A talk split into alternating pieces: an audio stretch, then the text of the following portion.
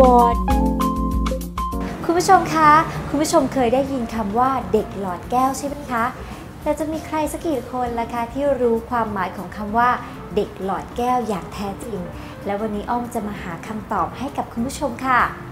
ตอนนี้นะคะอ้อมอยู่กับแพทย์หญิงประวันตั้งธรรม แพทย์ผู้เชี่ยวชาญด้านการรักษาผู้มีบุตรยาก สวัสดีค่ะคุณหมอค่ะสวัสดีค่ะ เจอกันอีกแล้วนะคะค่ะคุณหมอคะวันนี้ค่ะ คุณหมอจะต้องมาไขความกระจ่างเกี่ยวกับอืมเรื่องอาเด็กหลอดแก้วแล้วล่ะค่ะว่าจริงๆ แล้วเด็กหลอดแก้วคืออะไรคะคุณหมอเด็กหลอดแก้วเนี่ยนะคะความหมายของเขาก็คือว่าการนำไข่แล้วก็อสุจิเนี่ยค่ะค่ะ มาผสมกันภายนอกร่างกายอืมอืม ให้เป็นตัวอ่อนก่อน แล้วก็ค่อยนำตัวอ่อนเนี้ยย้ายกลับเข้าไปในโพรงมดลูกของฝ่ายหญิง อ๋ออ่าคือเอามาผสมด้านนอก ใช่ เพราะว่าถ้าถ้าธรรมชาติคือค่ะเขาปฏิสนธิในร่างกายเลยค่ะใช่ แต่ว่าวิธีเนี้ยคือการนำมาปฏิสนธิข้างนอกเออฉะนั้น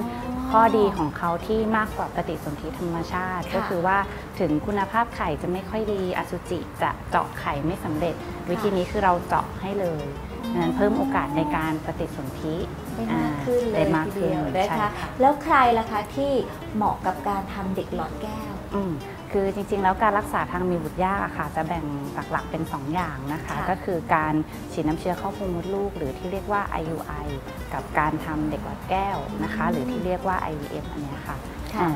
กรณีที่คนที่เหมาะสมที่จะทำเด็กหลอดแก้วก็คือ มีสาเหตุของภาวะมีบุตรยากที่ค่อนข้างจะรุนแรงนิดนึงอ่า คือต้องมีการผ่านการทำ IUI ใช่ไหมคะคุณหมออ่าจริง ๆ อาจจะไม่ต้องผ่าน IUI มาก่อนก็ได้ค่ะอ๋อเราเราดูที่สาเหตุเป็นหลักอ๋ออ่าค่ะอย่างเช่นว่าผู้หญิงที่อายุเยอะค่ะๆเช่น 30 ปลายใกล้ 40 แล้วค่ะคือคุณภาพไข่ไม่ค่อยดีอ่าหรือท่อนำไข่ตันทั้งสองข้างาหรือว่าเป็นกลุ่มที่เป็นโรคช็อกโกแลตซิสแบบรุนแรงค่ะอ่าหรือถ้าเป็นสาเหตุจากฝ่ายชาย เช่น ฝ่ายชายอสุจิน้อยมากเออหรือว่าบางคนแบบเป็นหมันเลย อะไรอย่างเงี้ยค่ะ ในกลุ่มเนี้ยเราก็จะแนะนำว่าคงไม่จำเป็นต้องผ่านขั้นตอนของการทำ IUI ก็คือมาที่เด็กหลอดแก้วได้เลย จริงๆ เป็นหมันเลยก็สามารถที่จะทำเด็กหลอดแก้วได้ประสบความสำเร็จด้วยเหรอคะ ก็เราต้องมาดูก่อนว่าเป็นหมันเนี่ยค่ะอ่าตัวอันทะยังค่ะสามารถสร้างอสุจิได้อยู่ไหมอ่า ถ้าสามารถสร้างได้อยู่เราก็สามารถทำเด็กหลอดแก้วได้ค่ะทีนี้อยากรู้แล้วค่ะ ตอนนี้เรารู้แล้วว่าเด็กหลอดแก้วคืออะไร ใครเหมาะแล้ว ทีนี้ขั้นตอนการทำนะคะ คุณหมอมันซับซ้อนหรือว่ายุ่งยากมากแค่ไหนคะอืมก็ขั้นตอนของการทำเด็กหลอดแก้วนะคะ จะแบ่งหลักๆออกเป็น 2 อย่างค่ะก็คือขั้นแรกคือการกระตุ้นไข่เพื่อทำตัวอ่อนนะคะ ส่วนขั้นที่ 2 ก็คือการย้ายตัวอ่อนเข้าสู่โพรงมดลูกอืม ซึ่งการกระตุ้นไข่เพื่อทำตัวอ่อนเนี่ยค่ะก็คือทุกอย่างจะเริ่มตอนคุณผู้หญิงมีประจำเดือนนะคะค่ะต้องฉีดยากระตุ้นไข่ให้ไข่ค่ะมีขนาดฟองใหญ่แล้วก็จำนวนเยอะนะคะอืมใช้เวลาประประมาณสักสองอาทิตย์ค่ะจนกระทั่งไข่โตดี แล้วเราก็เก็บไข่ดูดออกมาภายนอกร่างกายค่ะอะแล้วก็นำอสุจิจากฝ่ายผู้ชายเนี่ยค่ะมาปฏิสนธิอ่าซึ่งจะเป็นกระบวนการในในห้องแล็บละค่ะอ่าทางห้องแล็บเราก็จะทำตัวอ่อนออกมา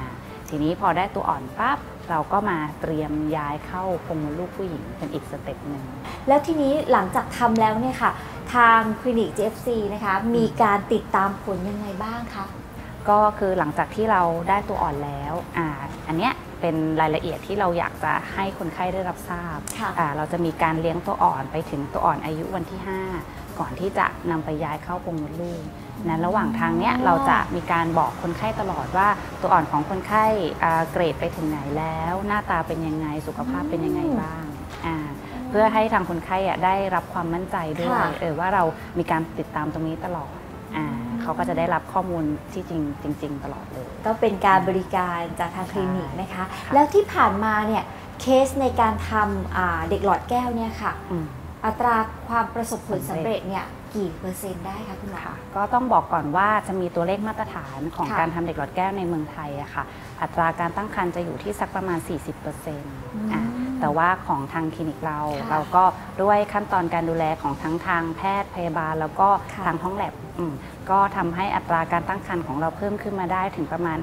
50-55%เปอร์เซ็นต์ก็ถือว่าเพิ่มขึ้นอีกเยอะเลยทีเดียวนะคะคุณหมอใช่ค่ะใช่เนี่ยแหละค่ะคุณผู้ชมค่ะเขาเรียกว่าเป็นวิวัฒนาการทางการแพทย์สำหรับผู้ที่มีบุตรยากนะคะ วันนี้ก็ต้องขอขอบคุณนะคะ แพทย์หญิงประวันตั้งธรรมแพทย์ผู้เชี่ยวชาญ ด้านรักษาผู้มีบุตรยากที่มาให้ข้อมูลกับเราในวันนี้ด้วยขอบพระคุณค่ะขอบคุณค่